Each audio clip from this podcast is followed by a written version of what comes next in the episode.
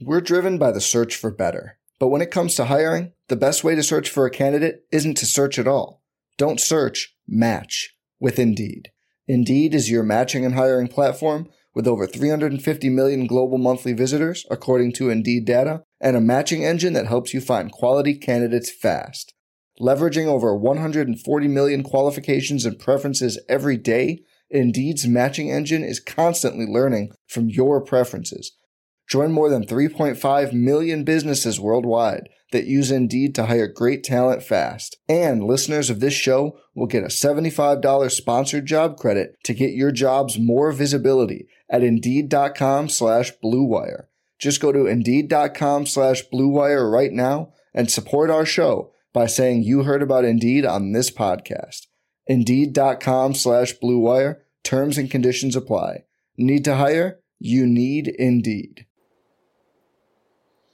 Hello, everyone. Welcome to SEC Football and Beyond. I am Chris Landry along with Neal McCready as we bring you SEC Football and Beyond as we are now June 22nd. Neal, it's going to be July 4th before we know it. We had Father's Day this past weekend, big weekend of sports, College World Series going on, some baseball coaching search talk.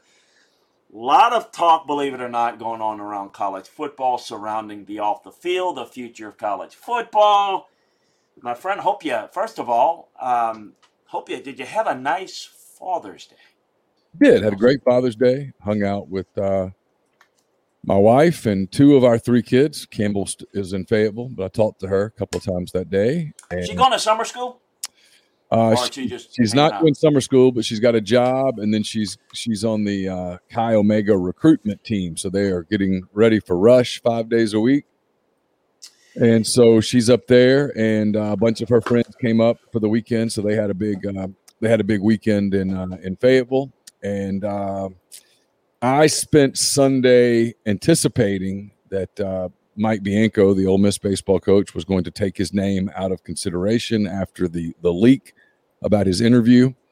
And uh, I thought it would happen during the day on Sunday that's just my gut. It didn't. It ended up happening that night, which was odd from a timing standpoint. It was a really bad look on on Ole Miss's part because you put that news out minutes after Mississippi State wins a College World Series game in Omaha. But regardless, I anticipated that happening. It did. Um, that's a that's a strange deal. It's a it's it's a it's a thing. I, I'm in, I have a I'm one of these people, Chris, and you know this. I don't have any hesitance hesitance saying this. It's a bad look for a lot of people involved. It really is. It's a bad look for a lot of people involved. It's one of those things where the truth won't ever necessarily get completely out, but one can't help but think that that was a leak intentional by um, some people at LSU to force Bianco out of that conversation, which tells you they were never hiring him in the first place. Which, if you're Mike, has to be very frustrating. And if you're Mike's agent, it has to be alarming that you didn't have a gauge on that because I don't know where you stand on this, but I said this earlier last week. You can't, as an SEC head coach, in anything, you can't interview for another SEC head coaching job. It become public knowledge that you interviewed physically. I'm not talking about a phone call. I'm not talking about agents talking to other agents, agents talking to ADs. I'm talking about you as the coach physically interviewing with another school and then come back to your school. I don't think you can do it. I think too much damage is done. And that's what I think happened here. And it's it's one of those things that's kind of frankly, it's sort of baffling. Is he going to get a a contract status update on Bianco? Because I don't know. So just, just, what does he have? Is he going to get a new one? Length, yeah, no, no, no. So so in Mississippi, the the the, the length uh, there's a, a, law that limits lengths of uh, right. Uh, to four years for public. But how many? How much does he have left? He, he, he got three years. They just rolled it back out to four. Rolled it back to three. Yeah. So got another three years. He's what fifty nine? You told me. So Mike's, Mike's, fifty four. So fifty four. The okay. point is, is the buyout doesn't really change. So it doesn't yeah. really matter. That's semantics, and fans get into that. Well, they shouldn't have extended him. Eh, it doesn't matter. Whatever. I mean, yeah, it, it's one more year of the base, but the base is whatever it is. It does. It, that's that's not the point. And, yeah. and when people do that, that's getting lost. They didn't look. I said this all along. When when you when you have the conversation at the end of the year and at no point in that conversation are you getting a raise. Or are people saying hey we're gonna we're gonna make this obvious that you're our guy. And when you say hey what lsu's gonna call and i need to take that call and you say okay well take that call. You should definitely take that call. That's kind of a sign that hey we're not really getting anywhere here. And for it to end the way that it ended it it I don't know if it's Omaha or bust for, for Mike Bianco and Ole Miss next year, but it's something damn close to that. Well, from an LSU standpoint, it's an interesting situation because I told you that that Scott himself told me that he's having Skip work on it. What uh, meaning Bianco? I, I don't have any doubt that how it played out is that Skip Bertman was pushing hard for Bianco and was, you know, kind of encouraged to quote unquote convince them to come, and quote unquote. And I don't know how much he needed to do that, but sell him on it, yada yada yada.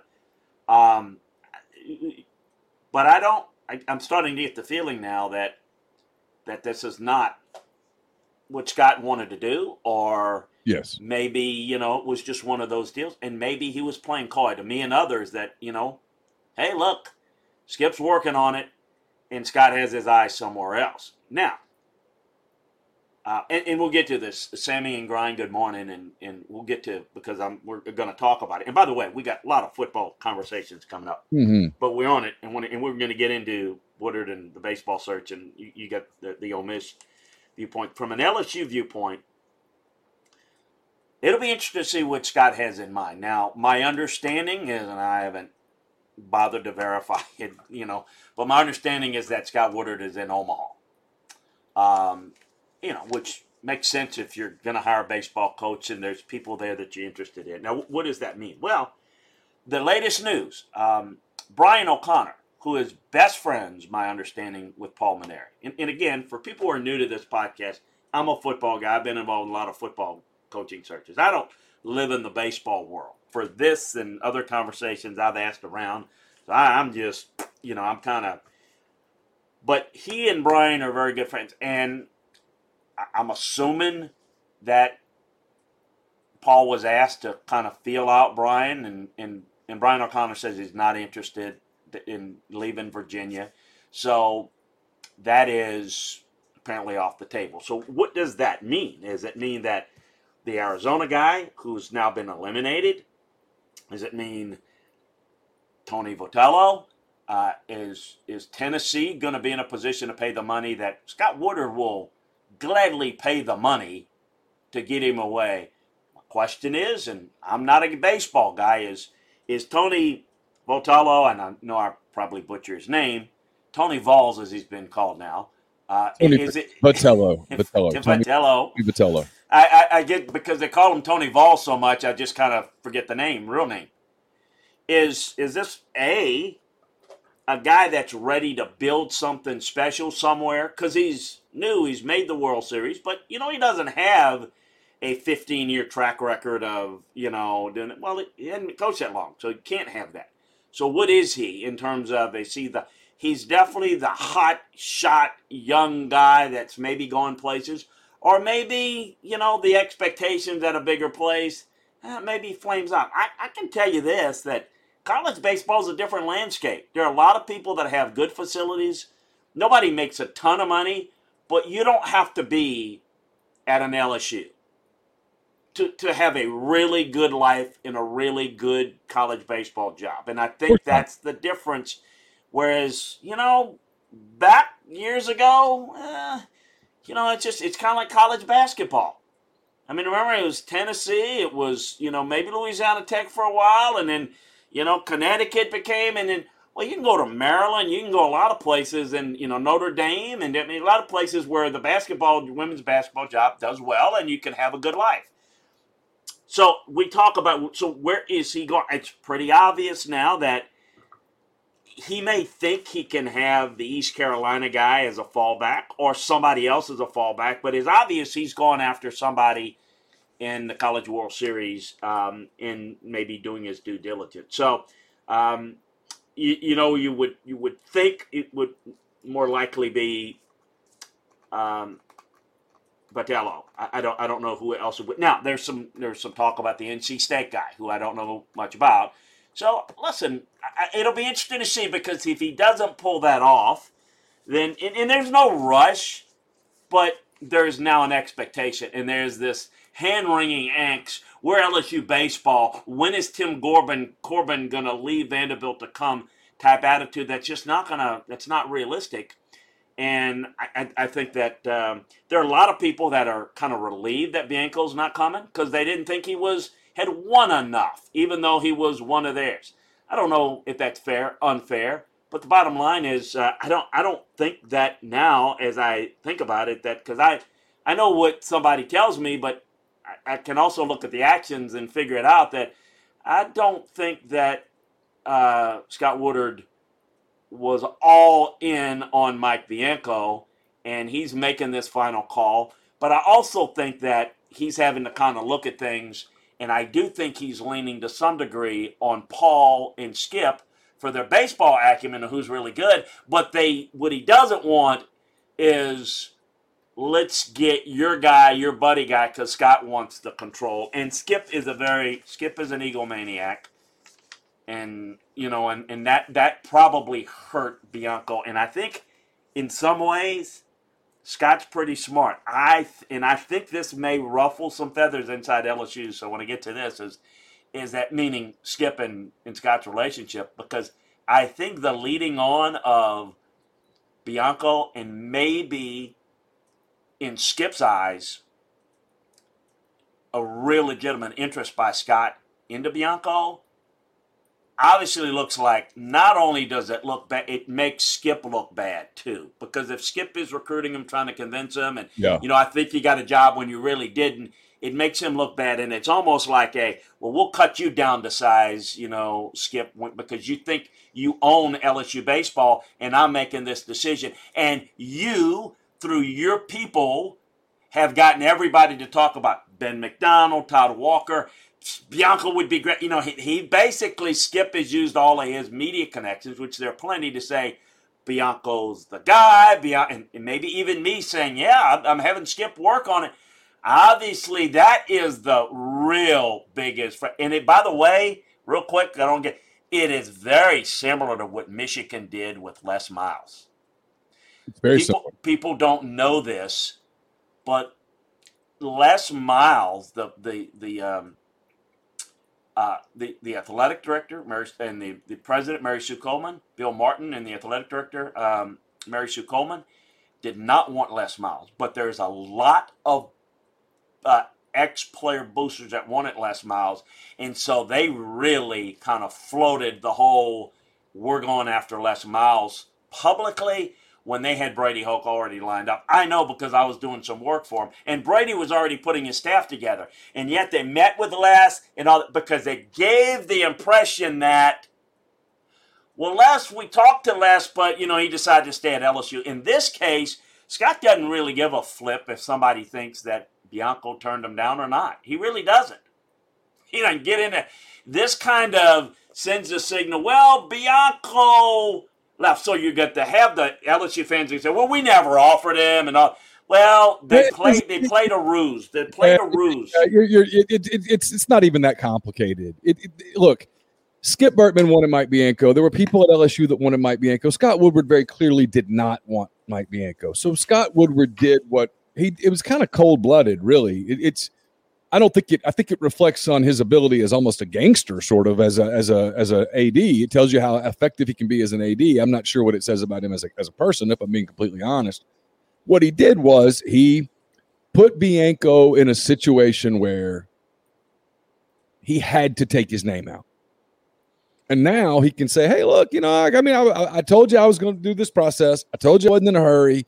He took his name out. What do you want me to do now?" And I think it also very subtly tells Skip Bertman and some of those people over there, maybe not all that subtly, as subtly as a hammer, you're not the boss. I'm the boss. I make the decisions. I'm going to hire a big name. And so he, whether he's in Omaha physically or not, he's got his eyes on Omaha right now. Can he get Tony Vitello? I don't know. Everything we hear, um, is that Tennessee is prepared to offer Tony Vitello as much as 1.8 million dollars a year. That's his job. It's it's Vitello's in an interesting spot at Tennessee. He can take Tennessee's money and he can gauge Tennessee for the next two or three years and see what Tennessee elects to do. Does Tennessee show prove that they're completely invested in baseball? Do they build facilities? Do they do all those things? If they do, that can be his program probably for as long as he wants it to be. Or he's a former Arkansas assistant who's still very highly thought of there. When Dave Van Horn steps down, presumably in the next two to three years, Tony Vitello could probably have that job if he's at Tennessee. Uh, is the Arkansas job better than LSU? I today I think it is. Um, you know, other people probably will disagree about that. LSU at one point had a large advantage because of the TOPS scholarships and that kind of thing, but Louisiana's kind of broke. That scholarship's no longer as lucrative as it once was. At least that's my understanding as a Louisiana native with a lot of friends in, in North Louisiana. Arkansas has that bordering state policy that uh, in academics that really aids them in, in baseball as a as a side benefit. Uh, you know, can he go get uh, Tim Corbin from Vanderbilt? I don't know. I doubt it, honestly. Uh, the guy at, at, at uh, Avent at NC State's been there 20 something years. It's hard to believe that he's just going to pick up and leave at this point in his career, but maybe the money, the money's a different deal. Uh, everything I hear, Brian O'Connor at Virginia is not leaving. Um, yeah, I've heard Jay Johnson's name at Arizona. He's done a great job at Arizona, and and um, and they're I think they're eliminated now from the College World Series. They were the first team out, but they made it. And he makes four hundred something thousand dollars a year. So I'm sure if LSU threw 1.5 million at him, he would jump. But he's a guy that has no ties in this part of the country. So I, I don't know. We'll see. But on the Bianco thing, to me, it's an Occam's razor sort of a deal. Mike clearly thought he was going to get that job. Otherwise, you don't go interview. Mike knew better than that. You don't go interview for that job without thinking you have it without believing you have it. I think Mike had probably been told, "Hey, this is you're going to get it. It's all going to be good. You're going to it's going to roll." And then you come out of that interview and you don't have that job, and now you, there's egg on your face. At the very least, Mike's got to fix things. At the very least, back in Oxford, mm-hmm. and that's not what he meant to do. So that got played. I mean, at bottom line, he and his agent got played. That's bottom line. And give Woodward credit. He didn't want to hire him, but he didn't want to make it where he looked at Skip and said, I'm not hiring your guy. And so instead, he played it out long enough and leaked it out to the media that, because Chris, I've been doing this a long time. You have too. When specifics leak out about a meeting, it was leaked. Yeah. And, and so they met in Birmingham on Thursday. And when that got out on Saturday morning, the writing was on the wall. I, I, I think, well, I think in the interesting storyline to me is Scott Woodward Skip Bertman relationship because I think I think the whole okay, I'll show you. I don't think Scott meant any harm to Mike Bianco. There's nothing there. But this was all a I'm going to show you Skip Bertman. You're going to think you're going to pressure me into hiring Mike Bianco by going to the media and doing all this. I'll show you I, will get you know I'll show you, and I I think that's fascinating because that's there's no doubt what that's. But I was kind of a, a a party of it in a in a very innocuous way, but I, I see clearly where all those leaks were put in with the idea that he was never going to hire him, and this whole thing about you know. I, I just think it's fascinating. That that is a but Skip is the type of guy that thinks that he can he has the power, and a lot of people think, well, Skip's got the power to do this. That he Scott is is very political, and he is not from an athletic background. He's been in athletics a while, but he comes from a political background, so he's kind of ruthless. you know. So anyway, there's no there's no doubt about it. I mean, look, he what and what he did, what he did late last week was, in my opinion, pretty damn ruthless. He embarrassed Skip Bertman. I know that. Yeah. I know I know that because what it does, what it tells Bianco, tells everybody else that uh, it's over. You are no longer. It's, well, and when it says yeah, it says Skip. You're not. You know, you're not. You're not as powerful as you think you are. No, it tells Skip Bertman you're an old man and we're not listening to you anymore. That's exactly what yeah. it says. And, and I don't think Scott went out to do that. I think it was his, this is his response to Skip getting all of his minions to go to the media and say Bianco is is the only guy. He's the guy. He's the best. To put that on basically, you're a bleeping idiot, Scott Woodward, if you don't hire Mike Bianco. Oh yeah. Well, oh, this is how. That's how this played out, which is kind of fascinating, and I, I bring that up. So who uh, knows what'll happen and. I don't, I don't really care who the baseball coach is. I'm just kind of interested in the the um, you know I, am not as high on Skip Bertman as a lot of people are. Ben Leslie asked, could could he talking about Woodward be going after the MSU coach, referring to Chris Lemonis? He, he could, but he's not going to get Chris. I, I don't know, uh, I, but I will say this on Scott: there's pressure for him to get somebody with a name because right now everybody's thinking, "Oh, he's got it. He's got a deal done with." this guy. Oh, he's got a deal. They, they, he's got a deal done with eight guys, right? You know, and they're all everybody's got their you know theories. If he comes out of it with the East Carolina guy, who's a really good coach and maybe the best hire for all we know, uh, uh it, they're going to say, "What? You could have had him two weeks ago, and you struck out on all those guys in Omaha." Uh, you know, figuratively speaking, I think that's now that kind of gets interesting because there is a lot of pressure uh, on Scott to get a name and sell it because now you're going to have a little bit of the negativity of, you know, he's in a position where the LSU ex LSU baseball guys may be now a little bit critical of the new hire, but more than likely they won't because it's their school and they'll get sure. hammered for not, you know, supporting their school. So I, who is who they're going to hire is going to be fun because if it's not the big name guy, then it'll be perceived as a failure by Scott Woodward. Um, and I don't think anybody's, I don't know that many people are were all that excited about Bianco, but they haven't hired the coach yet. What if it's somebody that they're not excited with? So, get, striking, swinging big, and reaching the fences in Omaha takes on a little bit new meaning for for Scott Woodward. Um, by the way, real quick before we move on from baseball, Vandy, Tennessee, losers bracket. What a pitching performance last night by the freshman from NC State. Yeah. Wow. It's refreshing to see a one nothing college baseball game and what a performance by Jack Leiter in in a losing effort. Yeah, Leiter's a superstar. I, I, I love everything about his game. And NC State, you got to give them some credit. They had a, a, kind of a lull in the early part of the season that that um, hurt them from a seeding standpoint, but they go to Ruston and they dominate that regional. They go to Fayetteville and beat the team that was ranked number one all year in the in, in the uh, in the polls, and then they go to Omaha and they win their first two games. They've put themselves in a in a great spot. So, a lot of, lot of credit to them. I mean, they, you know, you go back and go back a weekend and look at they get beat like twenty one to two or something yes. like that in game one of that first super regional. Yep. If you've never been to a game in Fayetteville, um, you know that crowd that crowd can be impactful, and um, they've they've got their back against the wall two straight days in Fayetteville and they win those games and, and then get to Omaha and do what they've done. It it says a hell of a lot for the character of those kids. So to get you an update, there are now seven teams still alive, and as of late this afternoon, there'll be six as Tennessee and Texas battle of UTs, um, getting underway at 2 p.m. Central, I believe on ESPNU.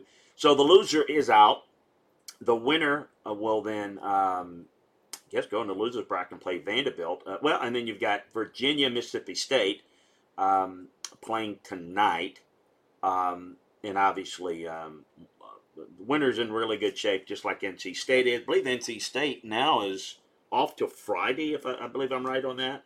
Um, but anyway, yeah. so that's how it works. We're down, we'll be down to six tonight, and uh, we'll see where uh, we'll see where things go. Obviously, with the, who wins tonight, and, um, and NC State's in good shape, and the winner of tonight, Virginia Mississippi State, certainly would be the favorites because you're in a double elimination tournament with no losses. The winner will be tonight. So that's the update on that. Neal, we had um, some very complicated, but a very, very uh, I, I'm not surprised where this has been heading, but the Supreme Court put the hammer down on the NCAA and the future of okay, you, you can't not pay these players, and as long it, it is tied to educational yes. uh, discipline, uh, there's you you can do a lot of things. This is there's a number of ways we can go with this, and folks, everyone will speculate with this name, image, and likeness. Things will change. Okay, so this whole I don't like this. I don't like the playoff. I don't like the. Uh, too bad. It's changing. Okay, so it's like it's changed before it's changing now. On field, off the field, it's changing. I mean, it doesn't. We don't. You don't have to like it, um, but I can't tell you exactly how things are going to be. I think there's a lot up in the air about how things are going to get done. What I see, though, that is pretty much a staple is the things that have been done behind the scenes. And there's a whole lot that is done to compensate players, to take care of players um, will now be done above board. And as we see the NCAA, um, absolutely non existent on enforcement at this point. Um, don't see there's going to be a, a, an even less likelihood that we're going to see because you're given the license to do things above board what I think we're going to have is I think we're going to have the elite programs with the elite boosters be able to funnel money legally to do things. And yeah, I'm curious to see what the quote unquote guardrails are going to be about what you can or can't do. I'm sure there are things that'll be. I heard recently because I had had this question. You know, if if if a school's got a contract with Coca Cola, then the the players will not be able to do a deal with Pepsi, for example, um, competing. You know, there, will be things that are legally written and whatnot. But going to be interesting to see where this goes. As uh, the the door's not kicked open, they just bulldoze the darn barn and it's to the ground and it's almost look. You had time to fix this in the past. We're, it's going to be a new day in a new system, and I'm curious to see uh, where this develops into the future. Yeah, so there's a lot here. And at the same time, there's not a lot here from what happened yesterday. Essentially, the Supreme Court in NCAA versus Alston upheld a circuit court ruling in favor of Alston. The Supreme Court had appealed that that ruling. I mean, I'm sorry, the, the NCAA had appealed that ruling all the way to the Supreme Court. It was a nine nothing decision. Um, there was trying to make sure I get this right. And I'm, I'm, I'm, I'm, making sure that I have a couple of references up in front of me. So I'm, I'm being reading at this point from the New York Times. And I've read New York Times, I've read The Athletic, I've read a lot of things. I'm trying to get as, as wide a, a canvas as I can of, of, of thoughts about what the, what the Supreme Court did and did not do yesterday. So the, the, the New York Times writes yesterday's Supreme Court decision doesn't necessarily doesn't immediately change much. The justices said that schools could offer additional educated related perks, things like scholarships for graduate school, internships, or computer equipment. It um, the New York Times says to a certain extent, the Supreme Court ruling is a bit of a sideshow. The real change that's going to affect most athletes playing now is coming a week from Thursday. That's when at least six states Alabama, Florida, Georgia, Mississippi, New Mexico, and Texas will enact laws that have already been passed. The laws go into effect July 1. Will enact laws allowing college athletes to profit from their names, images, and likenesses. A player could, for example, sign an endorsement deal, sell autographs, or host a training camp. I'll give you an example, Chris. We've talked about. I've had this conversation with some people here in the last few days. There's nothing stopping, you know, in, in the NFL, for example, a lot of times a quarterback will have a deal with a local radio station. You know, Tom Brady, for example, would go when he was in New England, would go on WEEI, I believe, with the call letters mm-hmm. every Monday. Mm-hmm. Win, win, lose or draw. Tom Brady would do a radio spot. Twenty five hundred dollars, by the way. Yeah, he would do a radio spot uh, each week with WEEI. Twenty five hundred dollars, I should say and uh, and they would yeah, and he would get paid. So here's the question. Um, tell me LSU starting quarterback. Just give me the first name that comes to mind. Who's their starting quarterback? Max Johnson. All right, so Max Johnson. What's stopping Max Johnson now? from cutting a deal with WWL or um, um, Matt Moscona show there in Baton Rouge? What's preventing him from cutting a deal that says, "Hey, I'll for you know, I don't know, five hundred dollars a week, I'll come on that show every Monday afternoon or every Monday morning, and we can tape it or whatever the case may be, whatever you work that out. I'll come on that show for 30 minutes and I'll take calls or, or whatnot. And, uh, you know, let's, let's just use Moscona, for example. Moscona goes, deal done. And Moscona goes and sells that to, I don't know, Renaissance Bank and, or whatever big bank there is down in Baton Rouge. And that bank, hey, our visit with Max Johnson is brought to you by Baton Rouge Bank. Baton Rouge Bank, where, you know, we take care of you. And then uh, that's that's how that deal's going to get done. Well, in the past, that would be unthought of. You could never do something like that. Well, now you can. I, I don't think anything stops that. Where I do believe some people are going to be disappointed, at least initially, is the NCAA. I mean, I'm sorry, the Supreme Court did not say yesterday that players should be salaried. In fact, they, they specifically did not say that. The um, again, I'm reading from the New York Times the decision does doesn't mean that college football players can suddenly receive big salaries. It's a milestone for those trying to change the model of college sports in the U.S. and it could open the door for broader challenges. This was a very narrow ruling on a very narrow uh, piece of legislation, if you will, uh, on a, on a on a judicial ruling. It was essentially just holding it up. So it's pretty they've got nine other. They've got about nine other rulings that still need to come down on. I'm curious to see how that plays out. Uh, narrow in focus, but but still will be telling.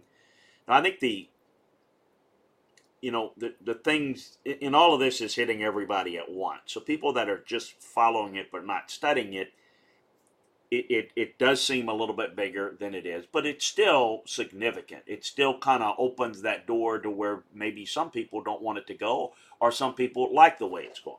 The name, image, and likeness is, you know, upon us.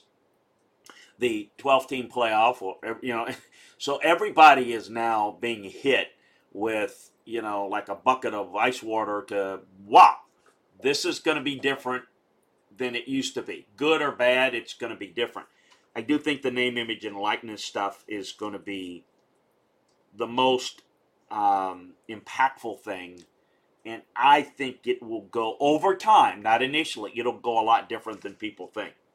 People have said, and uh, listen, correctly, to your point, the market's going to determine whether they can do that. Whether, you know, somebody's willing to spend money for a radio spot or a you know, you know, well, business may be willing to do that on some athletes. I think that's true. Where I think the the the behind the curtain thing that I've said before, and I'll say it again, is everybody big time programs have their we call um, we call them call them always call them jobbers, meaning people that have a business that can employ players for not doing a whole lot but get paid money. Those type of people, and, and what do they get for that?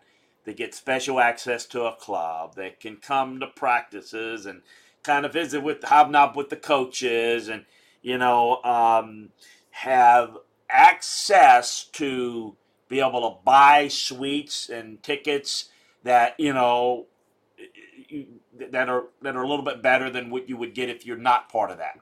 And those people that have the money and have the corporate money to do that and can write it off whatever they do and whatever the tax laws say you can do, those things are going to be elevated more because now it's going to be a lot easier to funnel the money to a lot of players. And I believe that it'll be orchestrated by the school without any quote unquote ties to it to where I think you're going to see a lot more players. Yeah, people say, oh, the linemen are not going to get anything.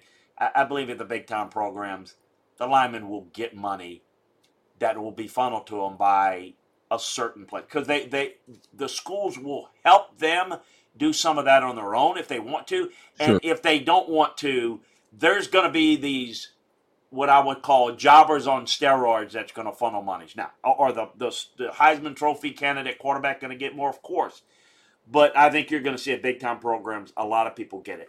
All every program, absolutely not, because not every program has the jobber program as good as the elite program. So the whole rich will get richer. The rich will be able to do things that they heretofore have not been allowed to do, but have had to work around the rules. Now they don't have to work around it. It can be up in front, and they can this you know ABC business can, can take care of all the linemen.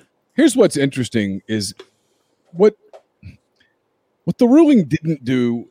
We we talked about it, but if you read the opinions of the justices, Neil Gorsuch writes, Supreme Court Justice Neil Gorsuch, for those of you who don't know who that is, which is probably some people. Some people are blissfully unaware of, of, of who all is on the Supreme Court. He writes uh, While the NCAA asked us to defer to its conception of amateurism, the district court found that the NCAA has not adopted any consistent definition. Instead, the court found the NCAA's rules and restrictions on compensation have shifted markedly over time. Brett Kavanaugh wrote uh, the Supreme Court Justice Brett Kavanaugh wrote, although the court does not weigh in on the ultimate legality of the NCAA's remaining compensation rules, the court's decision establishes how any such rules should be analyzed going forward. After today's decision, the NCAA's remaining compensation rules should receive ordinary rule of reason scrutiny under the antitrust laws. So both Kavanaugh and Gorsuch in a 9 0 ruling are essentially telling the NCAA your model of amateurism that you are that you've held up to will not hold up in future court cases. Your model of amateurism is essentially dead and you need to adapt today.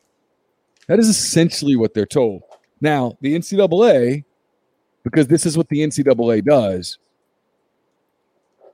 they've already pushed back. They're like, oh, Kavanaugh's speaking for himself. Literally, Jeffrey Mishkin, uh, one of the attorneys for the NCAA, says, you know, the notable thing is that eight other justices did not agree with that and wouldn't sign on to it, referring to what uh, Kavanaugh said. So I don't think you can make very much of that concurrence. It's his own view, and he's writing for himself. So I think that's just not at all central to what's been decided today. It's they're going to keep fighting this, Chris, which makes people wonder at what point, and this has always been the big question at what point do some of these schools, Power Five schools that have the revenues to do some of the things that people talk about doing, at what point do some of those schools pull away and go, you know what, we're going to form our own business here? Yeah, Nola Jack just asked that question, and it's amazing how you were answering it while he was probably typing it. Yeah, I think that is. And, I think and now, it, uh, great minds, great minds. Great mind, you know, because I'm I'm making sure that I'm reading. I've got, uh, uh, if you could see my screen, I've got multiple rulings up because I think some of the things that the that the Supreme Court justices said in their rulings, uh, in their opinions, if you're the NCAA, you're reading this and the, the, the writing is on the wall. This is nine to nothing, Chris. This isn't a ruling that goes by, hey, these five Republican judges and these four Democrat judges or vice versa. No, no, this is nine zip. Yeah. No, this is right, this right is in left in agreement with this. This is which, from the most conservative justice all the way down to the most liberal justice and every justice in between. The NCAA, I don't, I don't know, and you, there's nowhere to go from here. I mean, there's no intergalactic court to go to. This is it. This is the Supreme Court. And, and so the, the writing's on the wall now for the NCAA. No doubt. And yet the NCAA's response is essentially, uh, yeah, well, that's not what we're going to do. They're going to hang on to this, this, and I, and I don't know when people say, well, when's that going to happen? I, look, I don't know. Is it, is it two years? Is it four years? Is it next week? Is it 10 years? I don't know. But to me, it feels like the, unless the NCAA can change the way that it thinks and operates, and I'm not sure that it can, some sort of significant seismic shift is inevitable. Yeah, and and you know, listen, I, I don't want to take up for Mark Emmert because I have a relationship with him. Because I I think I'm, I'm on a lot of things I'm as critical as every anybody else on him. You know, people say Mark Emmert bad leadership. He just got a contract extension for a reason. He is doing what he doesn't make the decisions. The committees, which are the university presidents on the different committees, the university presidents, he speaks for them. So when he says that, he's speaking for them. So that's important because Neal, the the president of Michigan State is not making comments. So people think, well, just get rid of Mark Emmert, and we're they're not. They don't want to get rid of Mark Emmert because they don't want somebody that's going to think differently. As to you saying, when are they going to start to think different? Well, when the whole group of them start to think different, because this is not about one guy. One guy kind of speaks. It's like like a commissioner. He doesn't run it. I mean, he organizes it and he answers to people, and he answers to it. So, look when when we got away and, and, and I kind of warned on this. I didn't know when this was going to happen, but once it became about the money, making big money, and coaches start to make big money, in today that mirrors up with today's society of, you know, well, what about us? Why don't we get some of the money? Why can't we do that? This uh, that marries up with society, and, and this is a microcosm of society where this is where things are. And when they began to open up and make big time money and we're going to extend and play more games there's going to be more playoffs and we're going to do all that and oh by the way we're going to keep all the money and that just doesn't resonate with a lot of people that are involved in the process and you can go i don't think you can go on any campus anywhere and, and put a microphone or speak privately to any athlete that says no i don't think we should be paid i mean they all think that. But here's what's interesting chris Here's what's interesting. I'm covering a school right now that is probably months away from announcing a giant capital campaign thing. They, mm-hmm. you know, you, you you look on social media when these kids take visits to Tuscaloosa or Athens or whatever. They put out these video. They put on the uniform, you know, and they got these these videos, all the graphics and stuff. It's cool. It's kids. I, I'm, I'm and, and for anyone thinks I'm criticizing kids, I'm not. Not at all. If you've learned anything about me during the pandemic, it's I'm pro kid. Um, but these schools are now like for Ole Miss, for example. And I'm just going to throw rough numbers out because I don't know the actual numbers, okay? But to fix up the Manning Center where it's got all the bells and whistles and all the stuff that Alabama's got and Clemson's got and Oklahoma's got and whatever, let's call it $45 million, okay? Mm-hmm.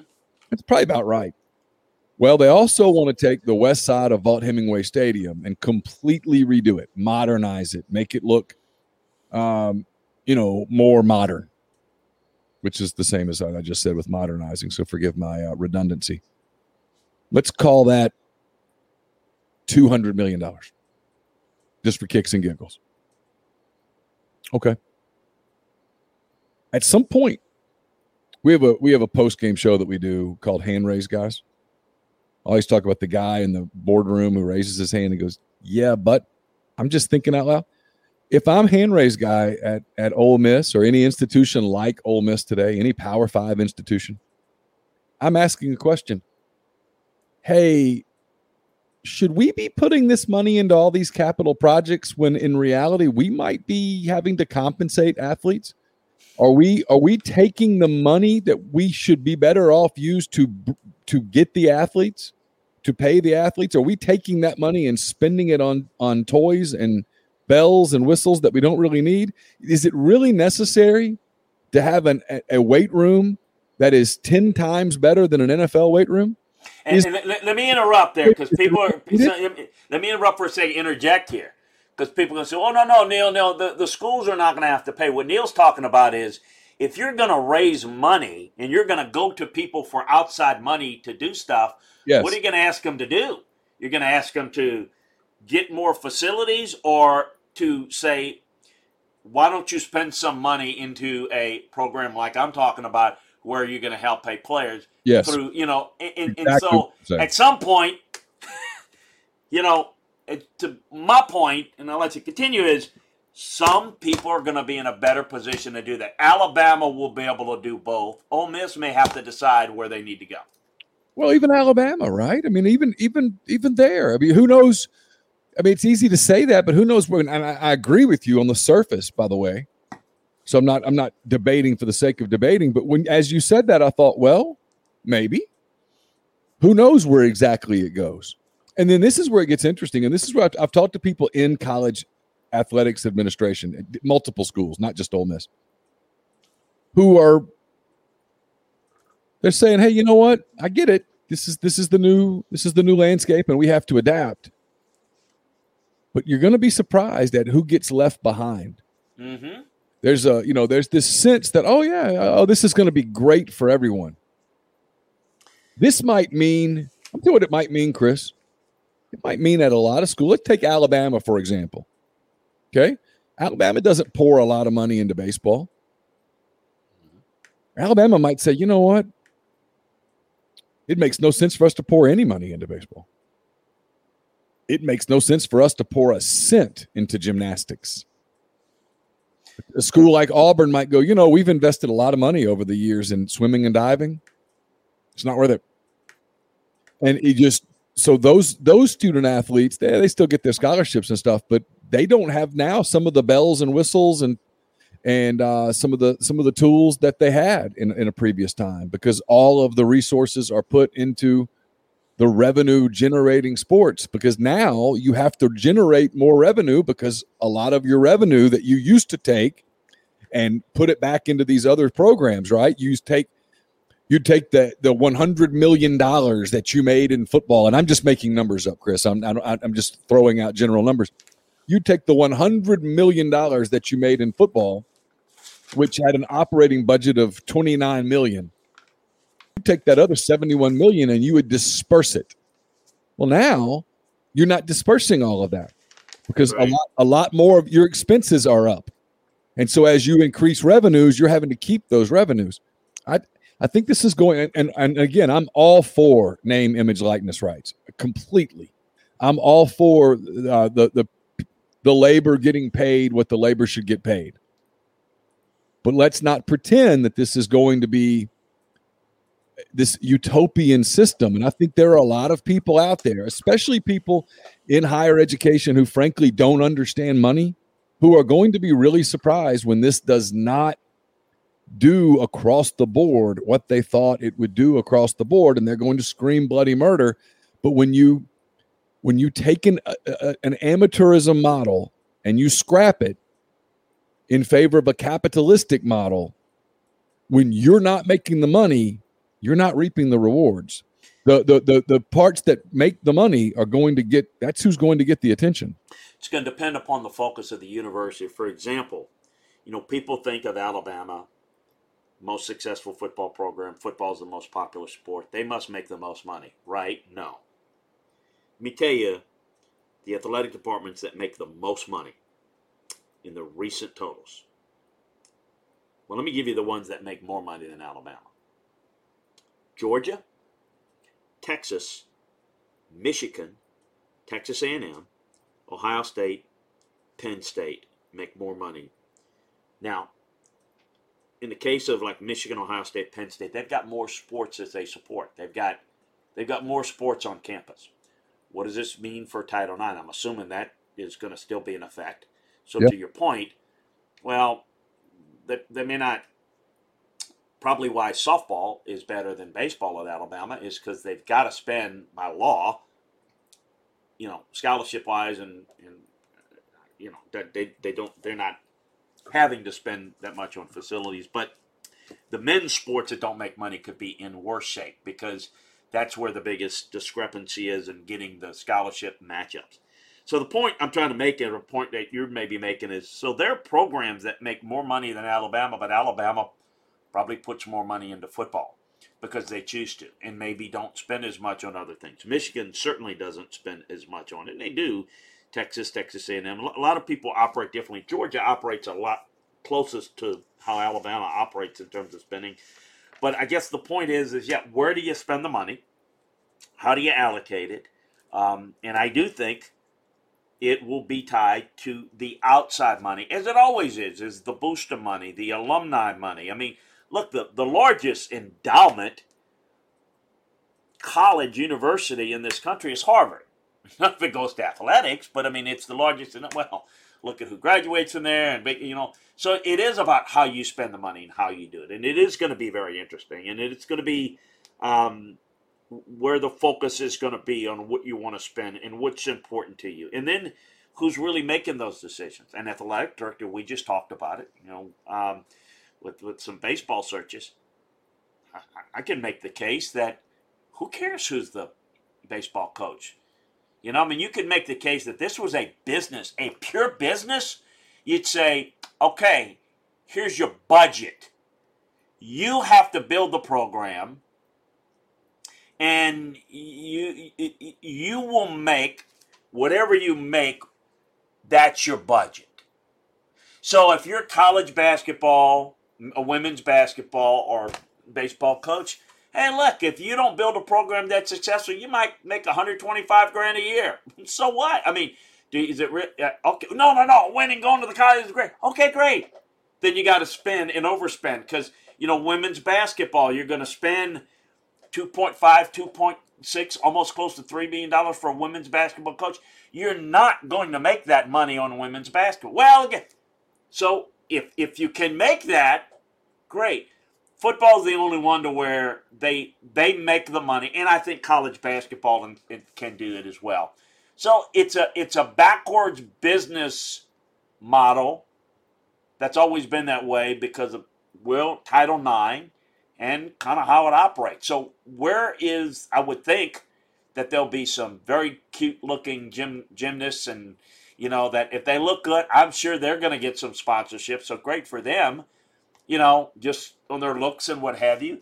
But I think most of the most of the funding people want to fund for the programs that they follow, the big time boosters. So I think you follow the money, but also follow the emphasis at the schools because not every emphasis is on the same thing.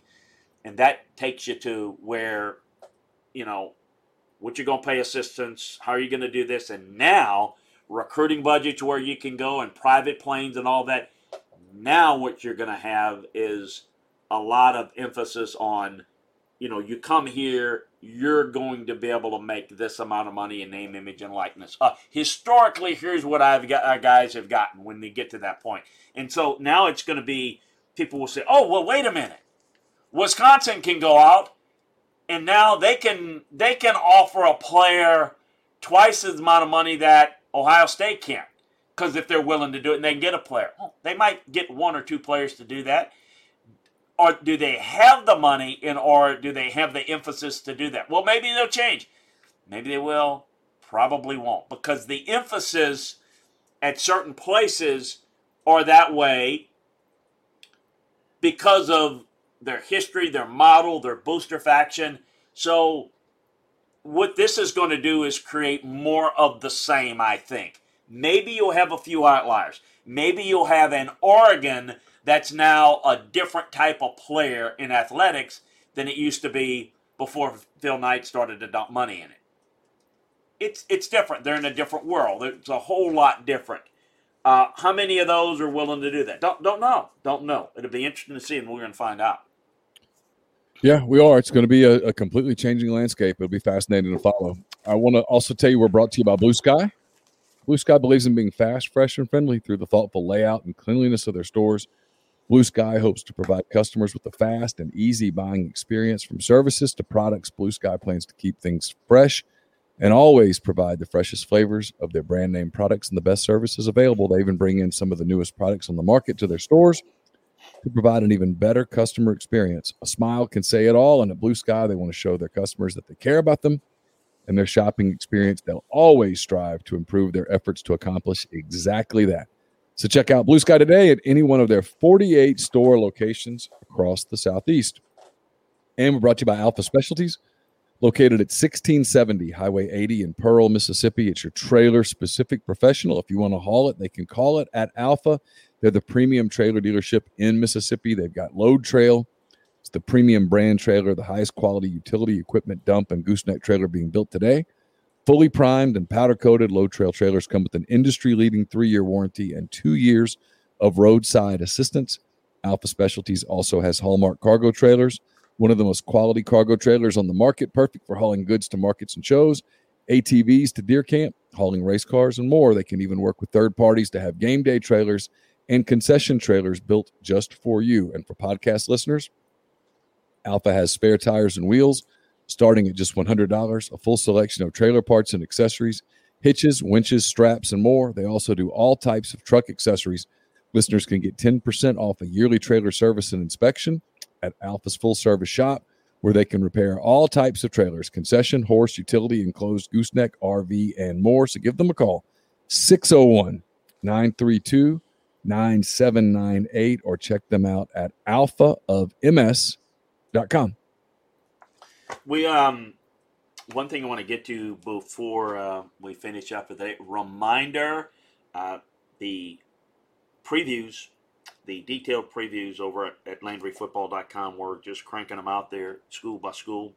We're going to work our way through the country, starting with the SEC first. So, encourage you to check all of that out, as well as our news and notes and our notebooks every day.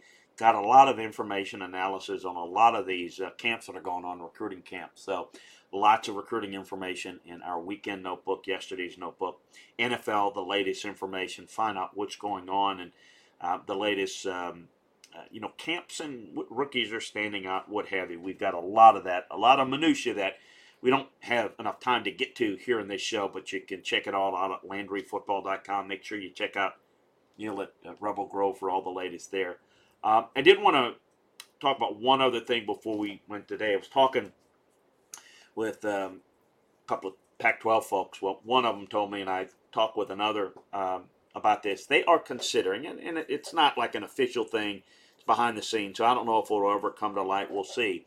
They're considering in the Pac-12 dropping the division format and just having the guess you call it the Big 12 model, where you have the top two teams play for the conference championship. Um, and it's I understand the um, theory behind it. It'll be interested to see going forward. If you in a conference where you clearly got the balance and you kind of know who the top teams are, it's one thing. Um, in the Pac-12, and I think other conferences, they're a little bit concerned as we go to the 12-team format in a couple of years, which we ought to know a little bit more about that on some of the details. Uh, probably by the end of this week. They're they're a little bit fearful of a couple of things. One, if you're you've got a team in the north, for example, that's really good. It's got an 11-1 record, and you're playing a three-loss team in the south, or vice versa in, in the Pac-12. Then you've got a situation where the overall prospects of playing a weaker team in the Pac-12 championship game might hurt your seeding You may get seeded, but you may not get seeded as high if you don't beat as good of a team. The other thing it does is if you've got a really good second place team in a division, they would benefit more from an at large standpoint being in the conference championship game, but they can't make it because the best team in the conference is in their division, and the second team in the division is better than the team in the other division. So there's some thoughts into that. Um, you know, we went through the mega conferences bigger and bigger and bigger to where we got it in divisions, and the Pac 12 plays one more conference game.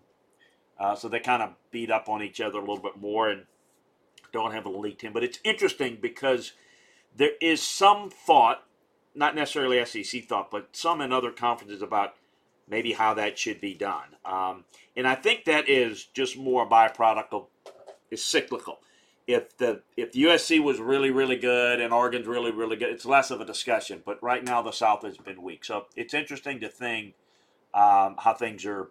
Are people are thinking through this a little bit more as to what's the best way. Yeah, you win your conference and your Pac-12, you're going to get in. But what's the way to maybe maximize the best at-large possibility, or and what's the best way to improve our seeding? Because as the conference champion, it's better that we beat another really good team with a comparable record as opposed to a team with a three or four loss record. Yeah, I don't know. I you know, in the SEC, I, I like the division format, but I'm not married to it. If you dropped it, I'd be like, that's cool. I don't care. I mean, I, I, I don't, and I don't know that as we go to an expanded playoff, it truly matters. You know what I mean? I mean, when when you get to a when you get to a 12 team playoff in football, for example, when that happens, in some ways, being the 11 and 1 second place team that in a division that doesn't have to go play that championship game is almost a benefit. Depends. It'll depends on who what other options are out there. It might it might hurt a Pac-12, but yeah, you don't know. It's uh, it's it's one of the things I think they're working through and looking through, and it's something that I think a lot of conferences will look at. Um, to the point that Nola Jack was bringing out, I don't know where. Um, there, there is there's a theory that well, well maybe the Power Five will break off, but can you get the Power Five to agree? Would it benefit all five? It's just kind of like this playoffs it really benefited to some degree everybody, including Notre Dame, by the way. People think Notre Dame got screwed. Notre Dame quietly kind of thinks that they, they got a good deal out of this. Well, um, we're, we're up against the break here in a minute to, to, to, to leave. But I'll tell you the other thing about the Power Five breaking away that would be really interesting is the Power Five. Those schools have to every year look at the NCAA basketball tournament, the money that is created from that tournament and go, hey, wait a minute, why are we sharing this 300 ways? Yeah, no, it's it's absolutely right. No, it is it is one of those things that a, an annual Power Five tournament and and and do that. Everybody would watch that too because all. Let's face it. People go, well. What I love about the tournament is I get to watch Creighton upset. No, what you love about the tournament is that you have a bracket. You'd still have a bracket. You just would have bigger names all over the bracket. Yeah, no, I mean it's it's um, I don't know though that right now that the SEC is not, for example, in a more powerful position. So I don't know that there's like anything in the mix to breaking it off. But look, I think there's so much unknown about what's going to happen, and I think obviously when you're in a strength, power in a position of strength, I think it's important. But everybody's looking at their own situations. That's why the sure. the Pac-12 looking then, all right, what's best for them what's best to maximize uh, maximize because they've got to kind of grow their sport. They've got to get the financial infrastructure in there to get better, getting more teams in. Um, and uh, I, I, you know, I kind of disagree. I, I think because the conference right now is considered weak, I think that they they don't want to have a team that is, you know, fighting for an at-large spot as an 11-1 team because I think they feel they may get knocked out or lose out on that. That's the where their feeling is because of the reputation of the league. That's not always the case, and it maybe won't be the case in the future, but it is right now. So I, I think everybody's kind of looking at their situation, and it's why the 12, situ- 12 team playoff came about because everybody gets something out of it. Not everybody's completely happy, but that's the way it is in any negotiation. Um, uh, it, you know, everybody feels like it's a little bit better for them, um, even though there's some drawbacks to it. Let's uh, finish, on, a, let's finish on a happy note here. We, I, I, think we need to finish on a happy note on a day when there's a lot going on. Here's three happy notes for you. Mm-hmm. Uh, Ole Miss basketball just put out a tweet: 100% capacity for uh, basketball season coming up starting in November. Arkansas football just put out a tweet 100% capacity at Reynolds Razorback Stadium. You can insert your joke here about how they never get to 100%, but they'll be 100% when Texas is there. And uh, then the save the best for last at Miller Park in uh, Milwaukee, or whatever they call the park now where the Brewers play. The sausage races are back on, baby.